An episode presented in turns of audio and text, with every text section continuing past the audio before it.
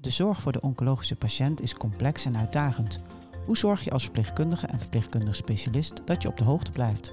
Wij zijn Bert Krevals en Kim Messelink. In deze podcast bespreken wij met experts de meest actuele en uiteenlopende onderwerpen die te maken hebben met de zorg voor oncologische patiënten, zoals werk, voeding, seksualiteit, angst en fertiliteit. Dus doe je oortjes maar in en vergroot je kennis. Dit is de podcast Oncologie onderweg. In deze podcast hoor je onder andere welke symptomen je kan waarnemen bij patiënten die een hoge mate van angst voor de terugkeer van kanker ervaren, welke tips of adviezen je deze mensen kan geven en wanneer je ze echt moet doorverwijzen voor professionele hulp. Hoi Bert. Hoi Kim. Vandaag spreken we met Koen Vulker. Zou je hem willen voorstellen? Koen werkt sinds 2006 bij het Helen Downing Instituut als GZ-psycholoog. Hij schreef twee boeken over angst na kanker, maakt hier ook een videoserie over met andere hulpverleners in de psycho-oncologie en geeft les in hoe je kunt omgaan met onzekerheid over de toekomst. Hij is tevens mindfulness trainer en supervisor bij het Radboud Centrum voor Mindfulness. Koen, als eerste wil ik eigenlijk weten, wat is de definitie van angst voor de terugkeer van kanker? Nou, er is een uh, wetenschappelijke definitie die uh, wordt gebruikt uh, in de laatste, nou, ik zou zeggen, 15 jaar.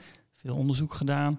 We hebben in Nederland nodige onderzoek gedaan, het Dowling Instituut, het Radboud, maar ook in Canada en Australië met name is veel onderzoek gedaan. En die gaan uit van de volgende definitie. Dat is angst, piekeren of zorgen maken dat de ziekte terugkeert of dat er progressie is van ziekte. En je hoort al aan deze, deze, definitie dat, dat, dat die breed is. En dat heeft ook een reden. Daniel Sweers, verpleegkundig specialist in Utrecht, die heeft veel interviews ook gedaan met mensen in de palliatieve zorg met angst. En die kwam er ook achter dat sommige mensen, als je die vraagt, ben je bang dat de ziekte terugkeert? Dan zeggen ze nee. Maar als je ze vraagt, heb je zorgen dat de ziekte terugkeert? Dan zeggen ze ja. Dus vandaar dat we in die definitie angst, piekeren of zorgen dat de ziekte terugkeert of dat er progressie is. Dus je noemt al als symptomen al angst en, en uh, piekeren. En hoe ziet het nog meer, die, die terugkeer voor angst? hoe ziet dat eruit? Welke symptomen kunnen we zien bij patiënten? Nou, qua symptomen, misschien moeten we beginnen met een uh, gedicht wat ik veel gebruik in, als ik onderwijs geef. Omdat het is soms zo ja, ondefinieerbaar. Hoe pak je eigenlijk angst voor terugkeer van kanker. Hoe ziet dat er nou uit en wat moet je er nou bij voorstellen? Dat is een van de problemen en een van de dingen die eenzaamheid geeft bij mensen, omdat ze zo moeilijk kunnen praten over. In principe, ik werk veel met mensen die curatief behandeld zijn, maar die toch angst voor terugkeer van kanker houden. En daar is ook een soort van uh, schaamte op, want je moet blij zijn dat de ziekte weg is. Dat je overleefd hebt. Dat je overleefd hebt en dat. Uh, dat zie je ook vaak hè, bij uitslagen dat de omgeving vaak heel erg blij is. Maar dat de patiënt zelf soms denken, ja maar wat als? En daar gaat dit gedicht ook over. Het heet De Oncoloog. Het is van uh, Irwin Stuyert. En komt uit een bundel Lopen op los zand. Dat zijn Belgische dichters.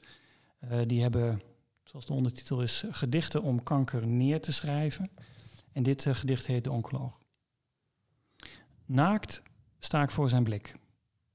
Hij licht mij door, kent mijn secreten. Hij weegt de waarde van mijn bloed. Over zijn lippen komt geen kik. En uit diepte van ellende kijk ik naar hem op. Snij mij, kerf mij, vuil mij tot mijn heil. Maak mij heel in lijf en leden. Mijn feilbare God, mijn witte beul. Verlos mij. Zeg mij dat ik zal genezen. Nou, dat beeld de arts als uh, feilbare god, hè, ontzettend belangrijke persoon in het leven van patiënten. Maar tegelijkertijd kan arts worden ervaren alsof je naar de beul gaat. En een van mijn patiënten, um, die vertelde ook, die was zelf arts, en die zei, ja, dat is precies zoals ik het voel. Alsof ik naar de beul ga en hij bedenkt op het moment dat ik daar ben, loop maar door of leg je hoofd maar hier neer. En hij zegt dat is een heel irrationeel beeld, maar toch is het gevoelsmatig, past dat bij zoals ik me voel als ik bij de dokter kom. Alsof je ook een soort toestemming krijgt om weer verder te leven? Kun je het zo omschrijven? Voor even. Voor even. Ja. Voor even verder leven, ja. Nou, dit is het beeld hè, als het gaat over uh, angst voor terugkeer van kanker. Maar we hebben natuurlijk ook wetenschappelijk onderzoek gedaan naar uh, hoe moeten we daar nou naar kijken. Nou, enerzijds kan je kijken naar gedrag. Wat doen mensen die bang zijn dat de kanker terugkomt of dat de kanker erger wordt? En als je kijkt naar gedrag heb je grofweg twee groepen. Je hebt een groep mensen die heel veel geruststelling zoekt. En je hebt een groep mensen die eigenlijk ja, veel vermijden. En dat is niet altijd dat ze de controles vermijden, maar wel dat ze, mm, als ze iets voelen wat niet pluis is, ja, dat is altijd twijfel, ga ik ermee naar de arts of niet? En dan zijn er mensen die zichzelf proberen gerust te stellen, het zal wel niks zijn. Of die denken, ik kan dat nu niet aan. En dan niet naar de arts gaan. En dat ook hier weer, hè, zijn irrationele gedachten. En toch is het emotioneel zo voelbaar dat mensen zich op die manier opstellen. Omdat ze denken, ja, dit is gewoon te veel of dit is te veel voor mijn gezin. Ja, dit is te moeilijk. Dus dat is een kopje gedrag als je daarnaar kan kijken. En zouden wij dat zien als ontkenning? Zou, ik, ik voel dat een beetje bij mezelf opkomen. Dat ik denk, oh, wij zien dat als verpleegkundige, als uh, die persoon ontkent het. Voor een stukje. En ontkenning is natuurlijk, heeft een functie. Soms iets ontkennen is heel nuttig, omdat je anders constant bewust bent van alle gevaren die er zijn. Als ik in de auto stap, dan zou je kunnen zeggen, dan ontken ik een deel van het gevaar op de weg. Want anders zou ik, er zijn heel veel auto-ongelukken, alleen daar ben ik me helemaal niet bewust van, totdat ik die zelf zou hebben. Dus die ontkenning van het gevaar van autorijden helpt mij om auto te rijden. En zo is dat in de oncologie voor een stuk ook. Nou hebben we net gehad over gedrag. Maar je hebt ook een kopje, dat noemen we cognitief, alles wat je denkt. Mensen die hoog scoren op angst voor terugkeer van kanker hebben vaak wat ze noemen intrusies, gedachten die opkomen over dat de kanker terugkomt of verder gaat, terwijl ze dat niet willen. Dus gedachten die opkomen, wat als. En soms is dat meer in taal en soms meer in beelden. Je kent vast de voorbeelden van mensen die uh, op een uitvaart komen. En dan zijn ze eigenlijk bij iemand anders, die is overleden. Maar dan zien ze die kist en dan denken ze, straks lig ik daar. En dan staat mijn man hier te praten. En ja, daar zijn ze helemaal niet naar op zoek. En dat willen ze ook helemaal niet. Maar als dat soort gedachten niet alleen tijdens een uitvaart veel voorkomen, maar ook daarbuiten, dan noemen we dat intrusieve gedachten die steeds meer zich opdringen aan jou. En dat kan je soms vragen aan mensen. Goh, heeft u wel eens gedachten, beelden waar u eigenlijk liever niet aan wilt denken, maar die u toch heeft? Nou, soms komen mensen daarbij. Nou, er zijn vier kenmerken die een uh, werkgroep heeft samengesteld, waarbij wetenschappers, klinici met elkaar hebben gekeken hoe moeten we nou angst voor terugkeer van kanker definiëren. En die kwamen tot vier kenmerken. In de eerste plaats dat de angst ook hoog is. Want een deel van de angst is natuurlijk heel begrijpelijk, is een heel normale reactie, helpt je aan te passen, helpt je dat berichten incasseren voor een stuk en helpt je voor te bereiden op de toekomst. Maar dus een hoge mate van angst. En daar hebben we ook uh, vragenlijsten voor ontwikkeld. Tweede is dat het een angst is die ook persistent is. Uh, José Custus, die uh, is onderzoeker bij het Radboud, die heeft onder andere gekeken naar het beloop van mensen met angstklachten in de oncologie. En dan zie je eigenlijk dat er een deel van de mensen is die eigenlijk altijd hoog scoort. Dat is de minderheid. Dat er een deel is die altijd laag scoort. Dat is ook de minderheid. En dat er een grote groep is die aanvankelijk hoog scoort op angst voor terugkeer van kanker. En na verloop van tijd dat dat wat minder wordt. Overigens, als je daarnaar kijkt, hè, naar het beloop, dan is het wel opvallend dat bij oudere mensen zie je met name, het begint hoog en langzaam maar zeker in de loop van de maanden en jaren wordt dat minder. Uh, meestal na zes tot negen maanden vlakt dat een beetje af. Maar wat we zien bij jonge mensen is het tegenovergestelde. Daar wordt het eigenlijk hoger na drie maanden en nog hoger na zes maanden. Dus jonge mensen met kanker, dat is echt een uh, specifieke doelgroep die we in de gaten moeten houden. Ik heb in een eerdere podcast wel eens gehoord dat uh, sommige jonge mensen een soort superman gevoel hebben van uh, ik ben nog jong en fit, uh, mij kunnen ze niks maken. Heeft het daar misschien mee te maken? Ik denk voor een deel de shock. Ik bedoel, geen van je leeftijdsgenoten hoeft te dealen met kanker en ineens heb jij kanker. Dus de shock is één van de elementen, denk ik. als je ouder bent, hou je misschien wat meer rekening mee. Maar wat ook meespeelt, is dat veel jonge mensen, denk ik, die zijn bezig nog een gezin te vormen hebben misschien nog geen kinderen. En door oncologische behandelingen wordt de vruchtbaarheid misschien beperkt. Dus de keuzes die ze maken, welke behandelingen ze wel en niet doen, dan zie je soms dat ze behandelingen doen die ervoor zorgen dat ze nog wel kinderen kunnen krijgen, maar dat daardoor niet de behandeling maximaal is. En dat daardoor angst voor terugkeer van kanker wat hoger blijft. Dus heel veel vrouwen met borstkanker die tegenwoordig niet altijd meer kiezen voor eh, preventieve chemotherapie vanwege al bijwerkingen. Die zie je dat die wat hoger scoren op angst voor terugkeer van kanker dan de vrouwen die wel voor de maximale score gaan. dus dat is een afweging die uh, iedere persoon moet maken. En bij jonge mensen speelt dus die uh, onvruchtbaar, mogelijke onvruchtbaarheid een rol. En aan de andere kant staan ze vaak aan het begin van hun carrière. Of hebben ze studies net afgerond en hebben ze nog een heel leven voor zich. Dus er staat wat meer op het spel, zou je kunnen zeggen, bij jonge mensen. Ja, mijn ervaring is ook wel dat, ja, dat ook wat minder begrip is vanuit de omgeving. Dus mensen gaan gewoon door met hun leven en uh, jouw leven staat even stil. En dan, dat is ook heel confronterend om dan al je vrienden die uh, wel gewoon uh, huizen kopen en op vakantie gaan en jij bent bezig met het overleven van kanker. En dat je daarna ook meer eenzaamheid ziet bij deze groep. Zeker, de vervreemding is sowieso. Hè, bij de oncologie zie je dat. Hè, dat mensen voelen, iedereen gaat maar door met hun leven. En voor mij staat het toch voor een stuk stil. En bij jonge mensen is dat nog extra. Als je kijkt naar de percentages, nou zo'n beetje 9 van de 10 mensen die geeft aan last te hebben van angst voor terugkeer van kanker. 3 van de 10 geeft aan erge last te hebben van angst voor terugkeer van kanker. Dus dan scoren die op een bepaald niveau met vragenlijsten die we daarvoor hebben ontwikkeld. En 1 op de 10, uh, 7% tot 10%, die uh, heeft echt intensievere psychologische behandeling nodig. En met forsere klachten die niet vanzelf weggaan.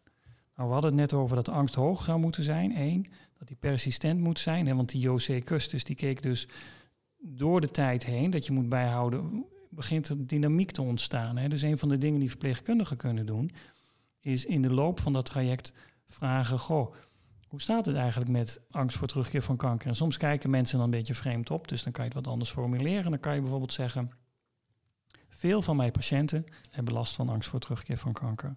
Terwijl ze eigenlijk een goede prognose hebben en vinden dat ook ingewikkeld. Heeft u dat nou eigenlijk ook? En dan raak je aan de praat en hoe vaak komt dat nou eigenlijk voor? En hoeveel is dat nou eigenlijk en hoeveel last heeft u er nu?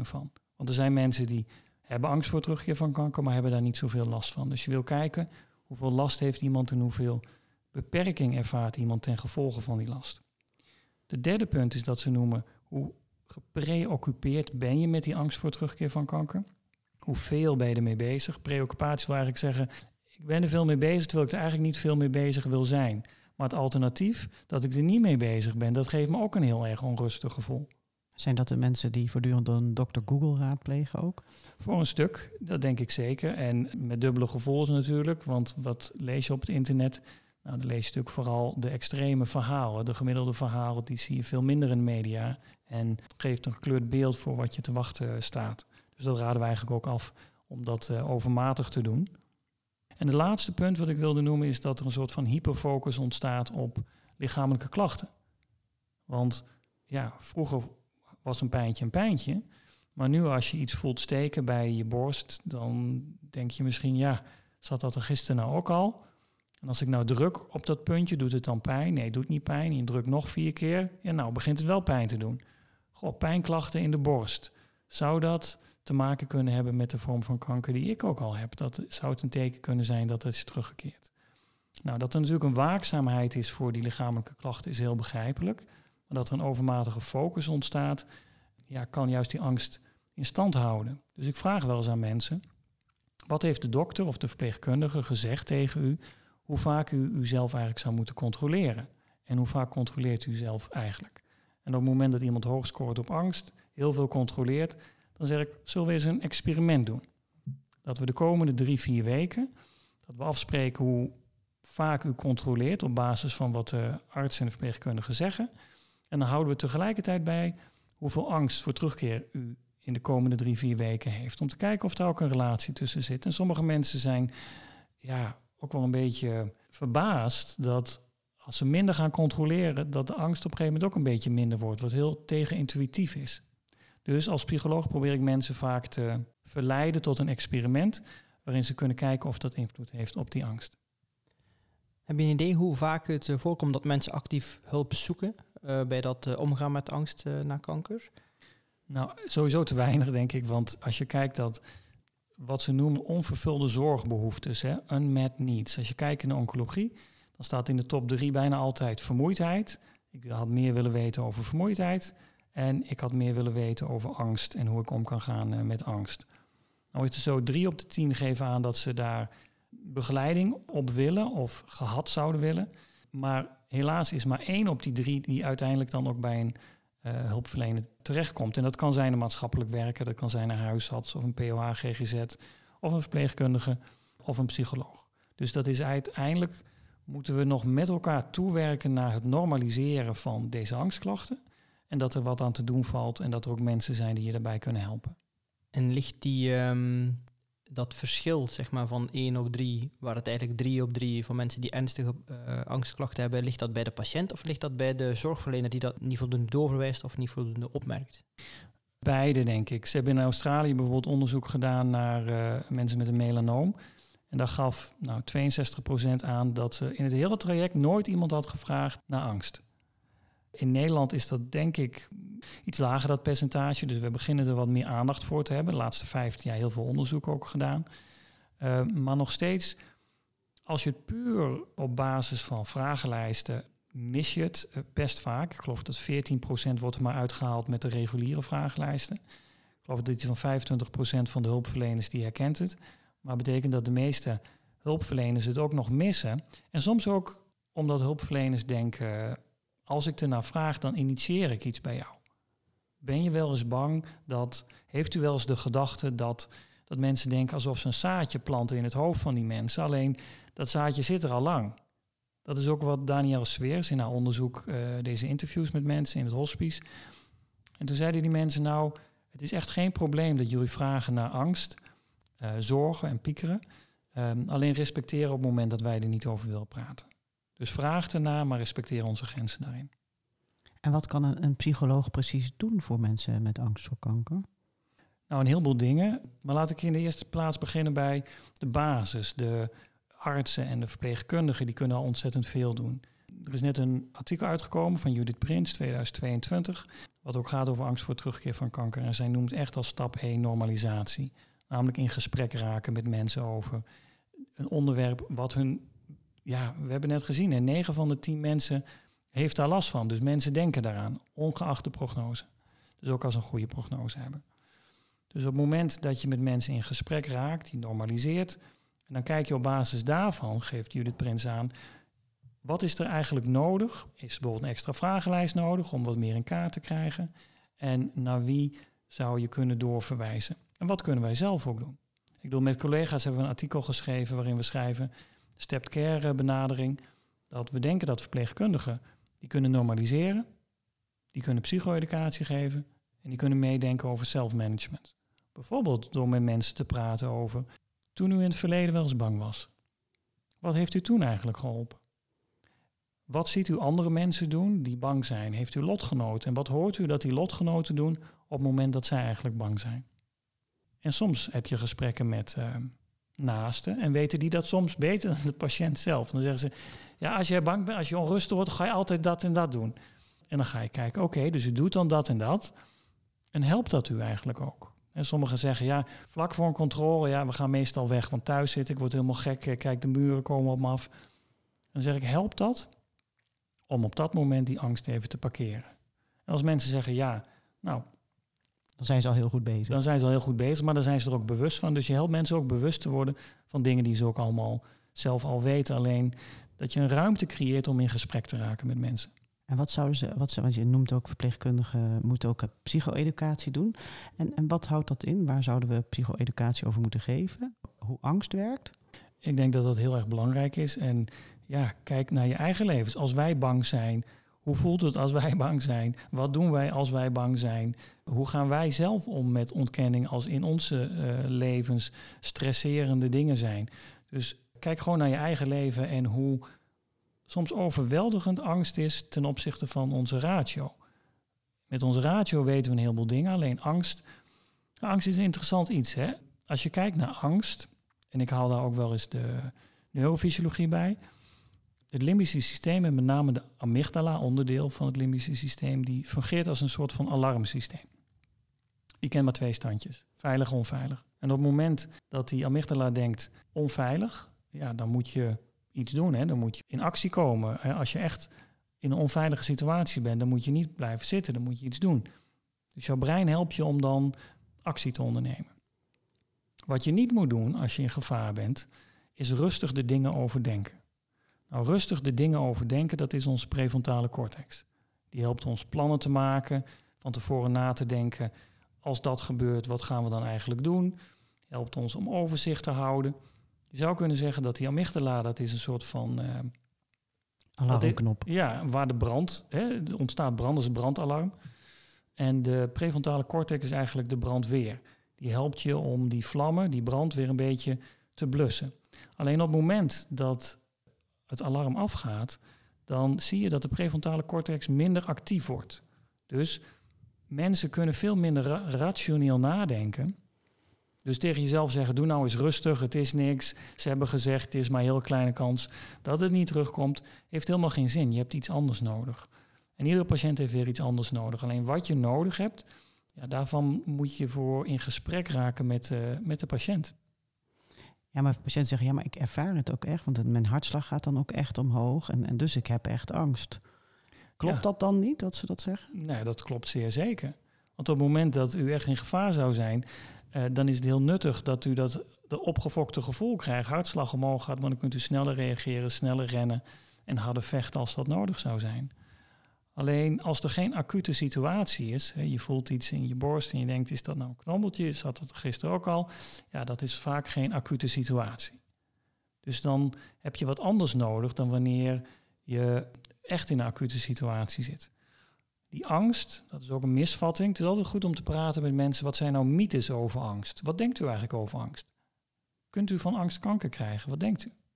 En dan zeggen mensen, ja, je immuunsysteem, toch? Er was er iets mee. Gaat niet je immuunsysteem dat dat minder functioneert? Stress. Ja, inderdaad. Maar tegelijkertijd, als wij die denklijn zouden volgen, namelijk dat je van angst kanker zou krijgen of dat het terug zou keren, dan zouden we heel makkelijk kunnen onderzoeken. Namelijk alle hypochondrische mensen die heel bang zijn dat ze kanker hebben, zouden vaker kanker moeten hebben. En dat blijkt niet het geval. Wat we wel zien, is als mensen als ze heel bang zijn, drie pakjes sigaretten per dag gaan roken en twee flessen wijn per dag gaan drinken, ja, dat is niet gezondheidsbevorderend. Maar zelfs dan is het nog zo, de meeste vormen van kanker. Ja, waarom heeft u kanker gekregen? Dat weet niemand vaak. Pech of genen, of we weten nog niet welke genen. Maar... Dus leefstijl heeft een enige invloed daarop. Angst heeft daar zeker geen invloed op. Dus dat is goed dat mensen dat ook weten. Dat je krijgt geen kanker van angst. Dus angst is eigenlijk iets wat je wil helpen, alleen het doet het op zo'n opgefokte manier dat je bijna gaat geloven dat wat jij voelt echt foute boel is. Want je voelt toch iets in je lichaam. Je voelt je hartslag, je voelt je zweet, je voelt je raar. En dat klopt, maar dat is de angst die je voelt. Dat is niet de, of het algemene terugkeer van kanker die je voelt. Het mogen duidelijk zijn dat te veel angst een duidelijke negatieve invloed op je kwaliteit van leven heeft. Nu die angstuitbarsting, om het zo maar te zeggen, of uh, de, het gepieker, gebeurt natuurlijk vaak in de thuissituatie. Um, en of uh, je kan aan zelfeducatie doen, je kan, de patiënt helpen uh, ermee om te gaan. Maar ik kan me ook voorstellen dat er een grote rol is weggelegd voor de, voor de partner of voor de mantelzorger. En welke specifieke tips kan je geven aan de mensen die in de omgeving van de patiënt staan? Nou, altijd als ik een partner uitnodig bij een gesprek, ben ik achteraf blij dat ik dat heb gedaan, want je krijgt zoveel informatie van mensen. Die mensen die kennen de patiënt zoveel beter dan jij de patiënt kent. Dus dat is al, alleen al voor ons als hulpverleners belangrijk om vaak die mensen te betrekken. Soms vraag ik aan mensen, goh, weet uw partner eigenlijk hoe bang u soms bent? En hoe zou die dat dan weten? Hoe komt hij daar eigenlijk achter? En als je weet dat je angstig bent, hè, dat de patiënt angstig is, wat is dan eigenlijk behulpzaam? Want voor de meeste mensen is het niet behulpzaam dat de partner gaat zeggen: geruststelling. Komt wel goed. De, weet je, de dokter heeft gezegd: de kans is klein dat het terugkeert.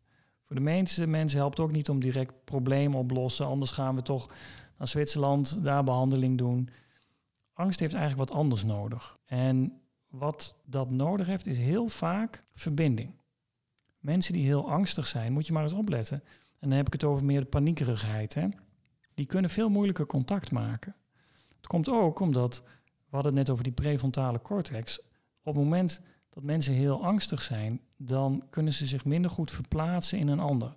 Dus de empathie is lager bij mensen die op dat moment angstig zijn. Geldt ook voor mij. Als ik heel angstig ben, kan ik me minder verplaatsen in anderen omdat ik gewoon veel bezig ben met de stress van dat moment.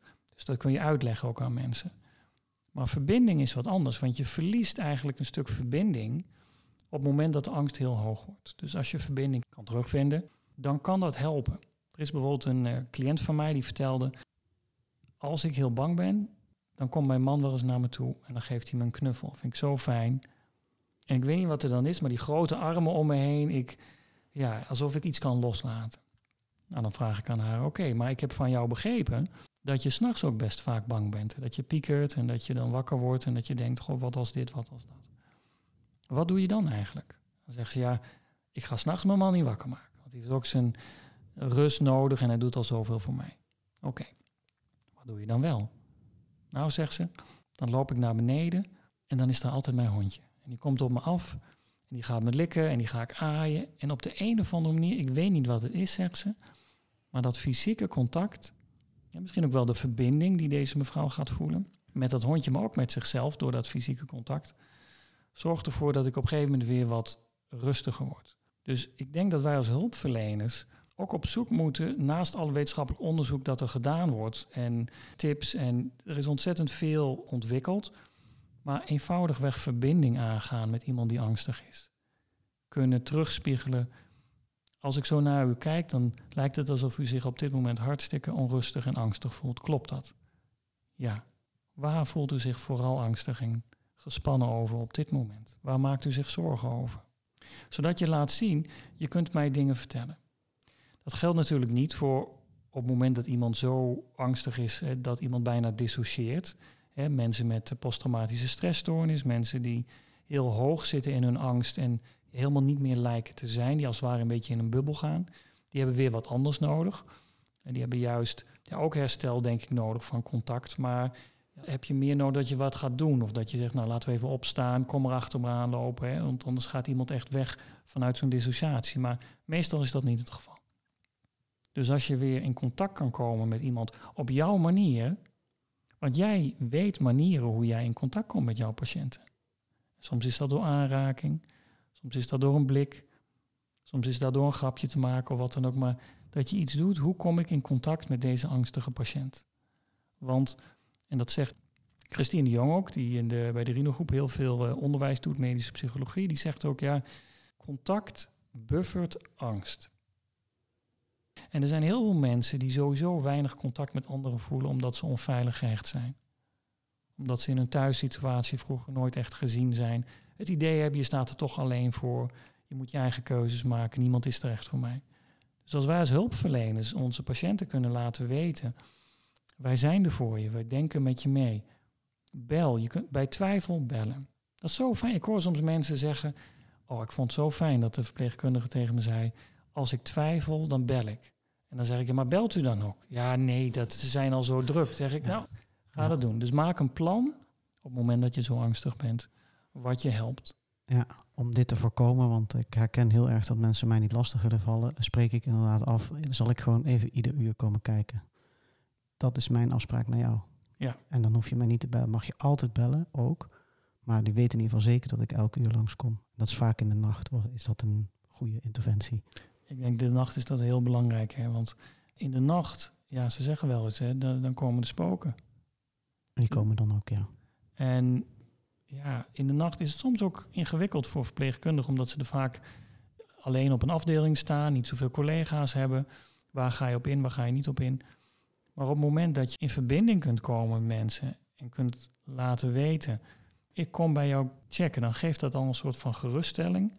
Want de schaamte is soms zo hoog van mensen, omdat ze denken, ja, er zijn andere mensen die hebben veel ergere dingen dan ik. Dus misschien moet je daar langs. Ja, inderdaad. En ook een beetje, ik ben te veel. Dat herken ik ook wel bij mensen. Ik mag er niet helemaal zijn. En dan inderdaad, als ik laat weten, je mag er wel zijn en je mag altijd bellen.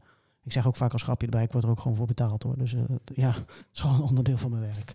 Humor helpt zeker. Dat is Bij de meeste mensen. Hè. Als, die, als die getimed is. En als je een keer een foute grap maakt, dan kan je zeggen, oh, ik maak een grap, maar volgens mij sla ik de plank helemaal mis. En dan zegt iemand, ja, dat klopt. Nou, dan heb je weer verbinding. En dan kun je daar vaak nog weer om lachen. Mooi, ik denk uh, heel leerzaam voor iedereen die in de zorg werkt. Niet alleen in de oncologische zorg. In de totale zorg, ja, dat denk ik ook. Zeker. Want ook mensen zonder kanker kunnen best veel angst hebben voor ziekte natuurlijk. Zeker, ik denk dat heel veel dingen die ik beschrijf en die wij in onze boeken beschrijven of die wetenschappelijk onderzoek staan, heel veel dingen zijn niet specifiek alleen voor angst voor terugkeer voor kanker. Alleen er is wel één verschil met een hoop andere angsten. Dat bij kanker is er iets anders aan de hand. En mensen zeggen wel eens ja, bij kanker dan staat er iets in de kamer. En wat er in de kamer staat, is eigenlijk dat toen ik op de fiets hierheen kwam vandaag, hier zo schuin aan de overkant, dat is de begraafplaats. Je hebt hier een Joodse begraafplaats en een algemene eh, begraafplaats. En dat staat in de kamer van mensen. En je zou willen dat dat niet het geval was. En toch is dat zo. Want het woord kanker, ook al heb je een goede prognose, heeft altijd het idee, als het terugkomt, is het dan nog te behandelen. En gaat dit betekenen dat ik eerder doodga dan ik hoop? Betekent dit dat ik eerder afscheid moet nemen? Dus dat maakt ook de psychologische behandeling van angstklachten bij kanker, dat er altijd een existentiële kant ook aan zit. Namelijk dat we het ergens over hebben waarvan we weten, ja, dat overkomt ons allemaal een keer. Alleen mensen met kanker, die zijn daar vaak ontzettend bewust van. En niets maakt zo eenzaam als zien wat er in de kamer staat en iedereen doet alsof het er niet is. En als jij als hulpverlener in gesprek kan raken over dat vragen mensen wel, wat ziet u in uw huiskamer staan? We hebben al de olifant in de kamer. Hebben jullie het wel eens over die olifant? En nou, heel veel naasten doen dat natuurlijk met goede reden, omdat ze willen mensen niet belasten. Ze zijn bang dat ze die zaadjes planten, hè, dat ze dan zelf gaan piekeren. Maar op het moment dat je daar niet over praat, ook al doe je dat uit bescherming, dan kunnen mensen zich nog meer vervreemd voelen van hun leven en ook van hun naasten. En dat kun je ook weer herstellen. Dus ook hier kun je de verbinding weer herstellen als je praat over dingen waar je eigenlijk niet aan wil denken. Ook die naaste niet, want die naaste die wil ook niet denken aan wat als het terugkeert en wat als ik hieraan ga overlijden. in het algemeen hebben we een soort van fighting spirit, uh, optimisme. Je, moet vechten, je moet knokken, dat is belangrijk. Soms is dat ook zo voor een tijdje. Alleen als dat jouw modus blijft. Ik, wil, ik snap dat midden in medische behandelingen en toeters en bellen dat je focus is op je moet dit doorstaan. En dat doe je soms met je kiezen op elkaar. Er zijn behandelingen, ik hoor van mijn patiënten, nou, als ik het zou meemaken, ik zou het ook moeilijk vinden om te doorstaan. Maar op het moment dat je de meeste medische behandelingen hebt gehad, en je moet eigenlijk uit die overleefstand komen, zoals het cliché gaat, ja, dan is het belangrijk dat je dus over dingen kan gaan praten waar je niet zo expliciet over sprak tijdens de medische behandelingen. En je kan met mensen kijken wat helpt om in gesprek te komen. En wat helpt om die angst wat te begrenzen. Je kan hem niet wegnemen, je kan hem niet de deur uitzetten, je kan hem niet wegdenken, je kan hem niet wegmediteren. Maar wat helpt op het moment dat u bang bent? En wat kan de naaste en de omgeving daarvoor doen?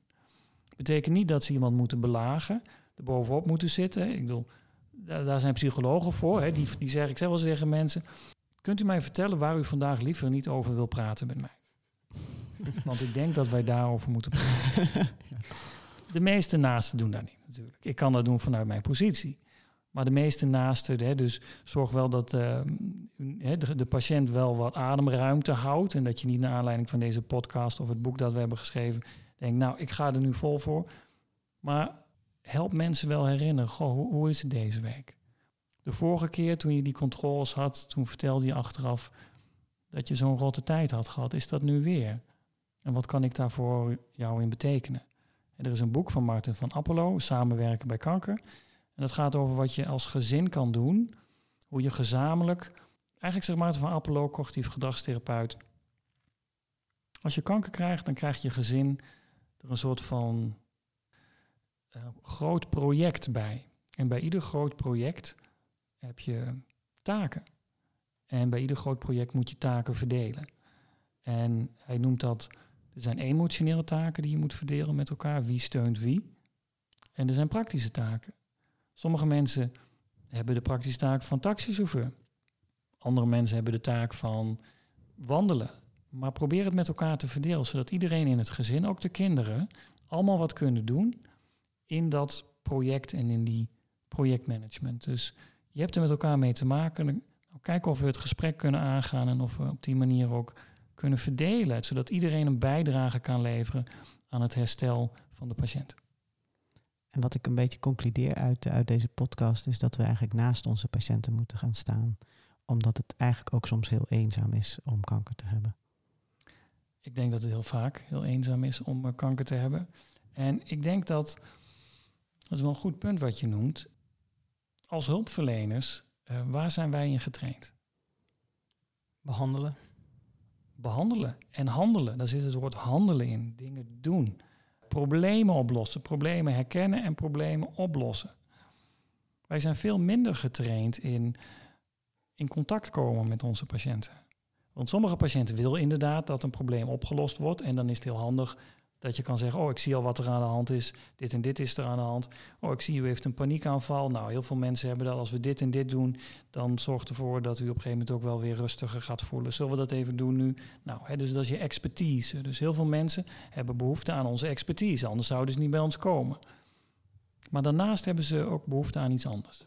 En ik noem dat ook wel, dat is onze medemenselijkheid. En uh, hier schrijft daar ook prachtig over. Die zegt eigenlijk, als wij in contact kunnen treden met mensen, zonder dat we direct met een oplossing komen, maar gewoon hun ervaring kunnen valideren, ja, misschien normaliseren of in ieder geval kunnen horen. Dat we kunnen laten blijken, ja, ik zie het aan je. Ja, u heeft die verdriet van, klopt dat? Ja, dat klopt. Soms hoef je niet eens zo heel veel meer te doen. Gewoon ruimte maken Carlo Legend noemt het ook wel innerlijke ruimte maken, hè, creëren met elkaar. We kunnen het hier even over hebben. Maar dat betekent dat wij onderling als hulpverleners, en ik denk voor verpleegkundigen ook soms wel even moeten afstemmen. Ik ga nu even naar die mevrouw. Neem jij mijn pieper even over, oké? Want ik heb het idee dat ik even de tijd moet nemen voor haar. Want als ik vijf minuten, twee minuten daar ben, dan heb ik het idee dat ik wegloop en dat de angst daarna gewoon. Ze heeft iets anders nodig dan mijn analyse. Ze heeft gewoon mijn, mijn hart nodig, zou je kunnen zeggen. En ik denk dat wij soms wat gereserveerd zijn om dat hart in te zetten, terwijl het bij bijna alle hulpverleners ontzettend groot is en ontzettend hard bonst en ontzettend eh, wil, ter, ons ter wille wil zijn. Alleen, in ieder geval ik heb in ieder geval heel erg geleerd om vooral naar mijn hoofd te gaan. Gewoon te gaan denken, wat is er aan de hand, wat is er nodig, in plaats van in contact treden met iemand en kijken of je ja, iemand ook kan zien voor waar hij op dat moment is en dat teruggeven. Soms is er niet eens heel veel meer nodig.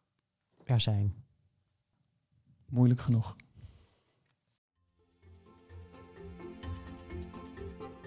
Dank voor het luisteren naar onze podcast. Vond je deze podcast interessant? Luister dan ook de andere afleveringen en raad hem aan bij je collega's. Heb je zelf een goed idee voor een onderwerp? Of wil je dat we een keer bij jou langskomen? Neem dan contact op via de website www.servier.nl